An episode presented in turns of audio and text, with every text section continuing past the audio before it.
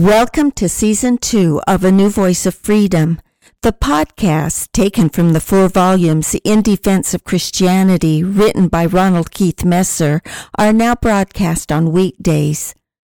Podcast 16 of season two is entitled The Heisenberg Principle or The Science of Free Will. Ron, tell us what you mean by the science of free will. Christians should take note of an important scientific principle that invalidates the view that science has taken that free will does not exist. It is called the Heisenberg uncertainty principle. The Heisenberg principle of uncertainty depicts the strange behavior of atomic particles. The more precisely you establish the position of a particle, the less precisely you can determine its momentum. The same is true in reverse.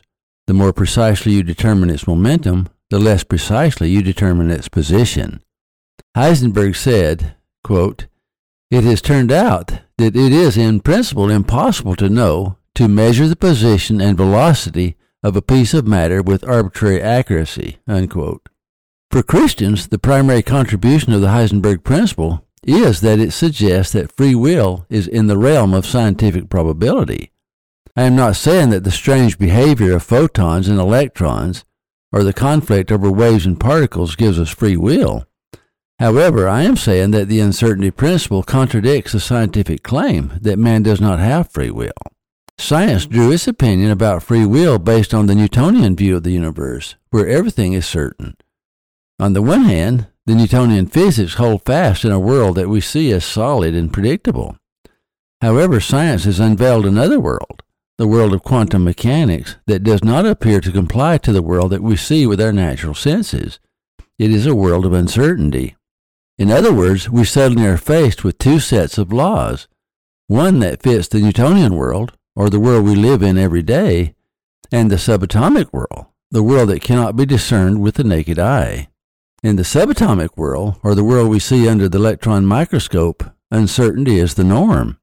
Science challenges free will based entirely on Newtonian physics.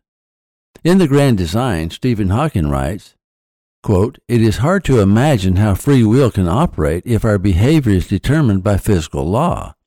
So it seems that we are no more than biological machines and that free will is just an illusion. Unquote. When taken into account the uncertainty principle, it is not hard at all to imagine how free will can operate. Mr. Hawking's premise is wrong. It is not correct that behavior is determined by physical law. Free will does not originate with the mortal body. Free will originates with the spirit, which is immortal and subject to a completely different set of laws. There is a peculiar attribute of the uncertainty principle. It applies to the future, but not to the past. You may not be able to predict the position and momentum of a particle at the same time, but once established, it can be measured. In other words, once fixed, the history does not change. It's a great analogy, and ironically, it contradicts the modern theory of multiple universes. Simply stated, the idea of the multiple universe is that all possibilities exist simultaneously. For example, as one writer put it, in one universe Lincoln is shot, in another universe he isn't. It appears that, using Lloyd Alexander's words, the future is a great perhaps. The past is the only reality. It is fossilized and cannot be changed.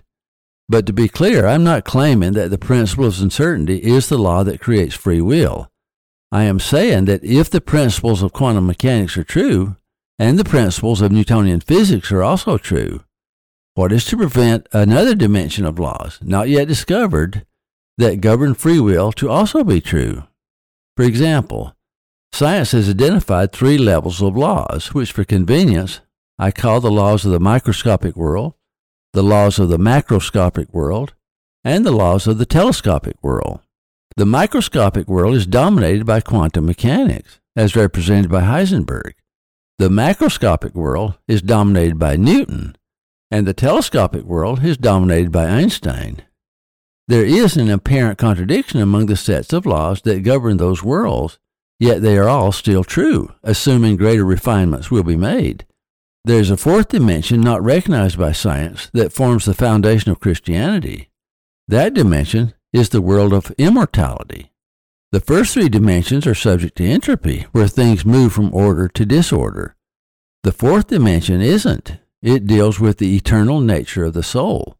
Laws of mortality cannot hold in a dimension of immortality, where there is no entropy. In fact, the fourth dimension offers not only the eternal nature of the spirit, but through Christ it offers the resurrection of the mortal body to an immortal body, or from a mortal state to an immortal state. The mortal body is subject to entropy, therefore it dies. After the resurrection, when mortality is changed to immortality, there is no more death, no more entropy, and no more uncertainty. In the words of Paul, for this corruptible must put on incorruption, and this mortal must put on immortality. So when this corruptible shall have put on incorruption, and this mortal shall have put on immortality, then shall be brought to pass the saying that is written, Death is swallowed up in victory. O death, where is thy sting? O grave, where is thy victory? 1 Corinthians 15, 53 through 55. All dimensions must be governed by a complete set of laws. Miracles denote the presence, not the absence of law. The Christians offer a spiritual dimension that is just as governed by law as any law of physics. It is the spirit, not the body, that has free will. Therefore, only in laws that govern the spirit will you find the law that governs free will. We are dual beings. We have both an immortal spirit and immortal body. The mortal body may be compared to a biological machine. The immortal spirit cannot be. Without the immortal spirit, there would be no free will. On the other hand, there would be no life. Of course, I need to distinguish among spiritual laws. For example, we consider the Ten Commandments to be spiritual laws because they were delivered by God to Moses on Mount Sinai. But those are not the spiritual laws I'm referring to. Those laws are principles of conduct established by God to give us liberty in this mortal life. I am referring to another set of spiritual laws that are comparable to the laws of physics that bring about the resurrection of the dead. I present here an axiom of law that by necessity must be true for the microscopic world, for the macroscopic world, for the telescopic world, and for the spiritual world. The axiom is this No law, regardless of appearances, can contradict another law. Everything is governed by law, and all laws must be true, or they are not laws. All dimensions and all spheres are governed by a complete set of laws that act independently even miracles are subject to law. No miracle can contradict or violate law. That holds for Christianity and that holds for science. God is the creator of the temporal world with all of its dimensions. And he is a creator of the spiritual world with all of its dimensions. And all dimensions are governed by law. God does not pull a rabbit out of a hat. God organizes laws. God governs everything through law. He never contradicts laws. God cannot create something from nothing, and neither can science invent any scenario where, regardless of appearances, something can be created from nothing. The universe was organized by law, not by chance. Einstein was right. God does not play dice with the universe. Stephen Hawking was right when he said, quote, There must be a complete set of laws that, given the state of the universe at a specific time, would specify how the universe would develop from that time forward. These laws should hold everywhere and at all times, otherwise they wouldn't be laws. Unquote. Stephen Hawking was wrong, however, when he said, quote, Because there is a law like gravity, the universe can and will create itself from nothing. Spontaneous creation is the reason there is something rather than nothing. Why the universe exists, why we exist, it is not necessary to invoke God to light the blue touch paper and set the universe going. Unquote. The great Mr. Hawking should see the obvious that the two statements contradict each other, and both cannot be true at the same time. We need to trust our senses, and our senses tell us that free will does exist. Free will cannot exist except through law. Instead of trying to discredit free will, we should spend our time trying to understand it. Only in that way will we gain a greater understanding of how God works. I would like to conclude this podcast with another axiom. It is the most important axiom science could ever learn. It is this All spheres are governed by a complete set of laws acting independently.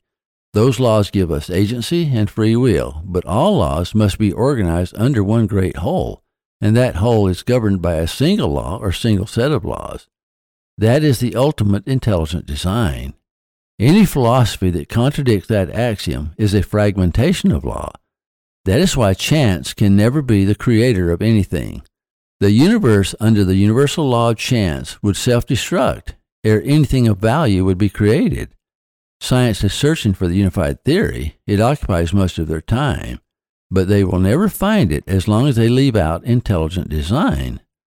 Everything is governed by law, and laws can be discovered. However, chance is a dead end and cuts off scientific inquiry. Thank you for listening. Watch for our next podcast. In Defense of Christianity is available at ronaldmesser.com.